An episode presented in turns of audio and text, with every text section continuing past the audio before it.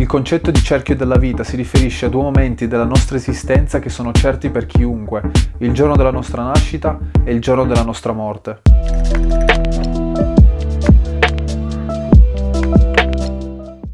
Questo concetto viene spesso utilizzato per giustificare quello che attualmente stiamo facendo agli animali non umani quando mangiamo i loro corpi e mangiamo ciò che i loro corpi producono. Se riteniamo questo concetto valido per giustificare moralmente il togliere la vita ad animali non umani quando non ne abbiamo la necessità, questo significherebbe che saremmo anche giustificati a togliere la vita a chiunque poiché è il ciclo della vita. Nel senso che se utilizziamo l'avvenimento della morte, che è un momento certo nella vita di tutti gli esseri viventi, come giustificazione per togliere la vita agli animali non umani prematuramente e contro il loro volere, allora, per essere coerenti, saremo giustificati dal fare la stessa cosa a qualsiasi altro animale non umano. Ad esempio, azioni come il bracconaggio di leoni, tigri ed elefanti sarebbero azioni moralmente giustificabili secondo questo concetto, oppure la mattanza dei delfini, delle balene, degli squali sarebbero azioni moralmente giustificabili secondo questo concetto. Potrei perfino giustificare moralmente l'uccisione del mio vicino di casa secondo questo concetto, in quanto anche per lui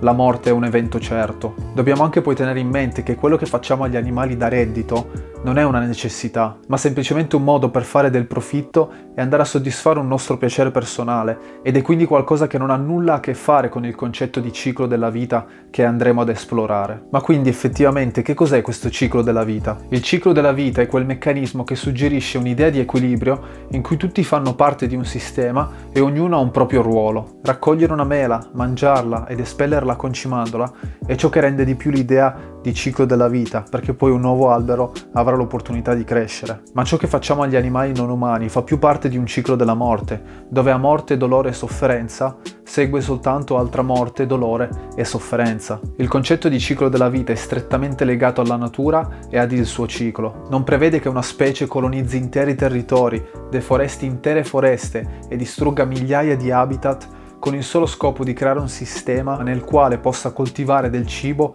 da dare ad animali addomesticati rinchiusi in dei capannoni per tutta la loro vita. Non prevede che dei terreni vengano appositamente adibiti alla coltivazione in quanto va contro al principio fondamentale su cui si basa, ovvero la spontaneità degli eventi, come ad esempio un animale che mangia i frutti di un albero, piuttosto che la forzatura di determinate azioni, come la produzione forzata di cibo. Spesso chi si appella al ciclo della vita lo associa ad altre scuse, come ad esempio è la catena alimentare, oppure anche gli animali mangiano altri animali, alle quali abbiamo già dedicato dei video interi che trovate qua sotto nella descrizione. Queste scuse hanno come fondamento di base la natura, nel senso che nascondono una fallacia di appello alla natura e a contesti da cui siamo estrapolati per giustificare azioni che compiamo nella nostra società attuale. Il problema di tutto ciò è che continuare a fare riferimento alla natura per giustificare dei nostri comportamenti non fa altro che distanziarci ancora di più dalla realtà, privandoci così della possibilità di ragionare effettivamente sulle azioni che stiamo compiendo. Se però ci pensiamo bene, la nostra intera esistenza è un atto di rifiuto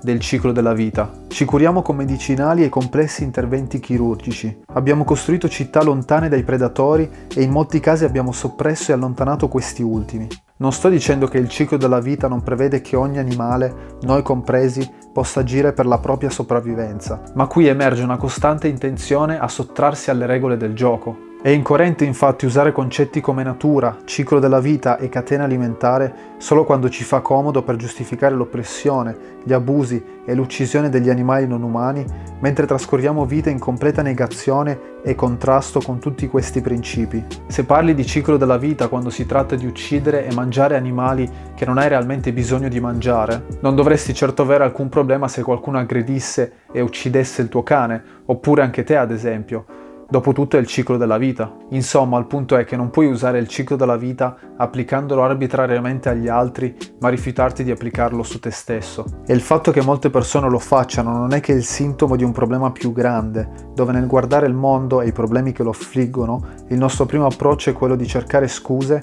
invece di riconoscere dove abbiamo la possibilità di agire. Il ciclo della vita non potrà negare il fatto che ciò che facciamo agli animali non umani, tutta la sofferenza che causiamo loro, non è necessario ed è anzi un atto di oppressione consapevole e sistematica. Puoi scegliere anche tu quindi di non usare più il ciclo della vita per sollevarti dalla responsabilità delle tue scelte. Il concetto di ciclo della vita perde di significato nel momento in cui si inizia ad intaccarlo, modificandolo e dominando quel sistema che permette il ciclo della vita, ovvero la natura. La nostra specie è stata in grado di trasformare quello che prima era il ciclo della vita della natura in un sistema meccanicizzato che sfrutta i terreni per produrre cibo, andando a sovvertire così quello stesso concetto a cui poi ci appelliamo per dimostrare la naturalità delle nostre azioni, senza capire effettivamente a che cosa ci stiamo riferendo. Inoltre, appellarsi al ciclo della vita vuol dire ignorare il ruolo del raziocinio nelle nostre decisioni. Cercare di giustificare delle proprie azioni sulla base di ciò che accade in natura,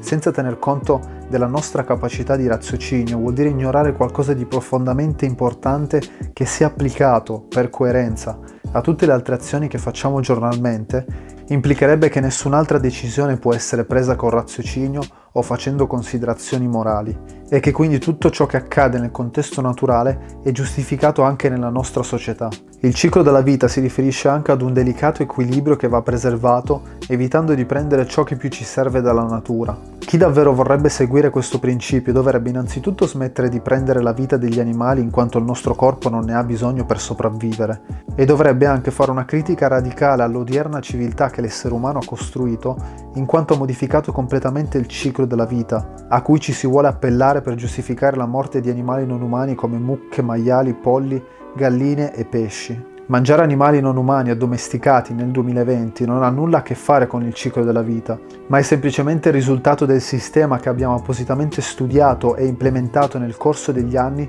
per controllare e annullare la vita di miliardi di animali ogni anno. Far nascere forzatamente un animale, usarlo e poi ucciderlo per i nostri interessi è quanto più distante ci possa essere dal ciclo della vita precedentemente definito. Questo sistema artificiale di produzione si potrebbe invece definire come ciclo della morte, in quanto rappresenta in modo perfetto quello che facciamo agli animali non umani ogni singolo giorno, ovvero li forziamo ad una morte prematura con il solo scopo di soddisfare un piacere triviale come il gusto.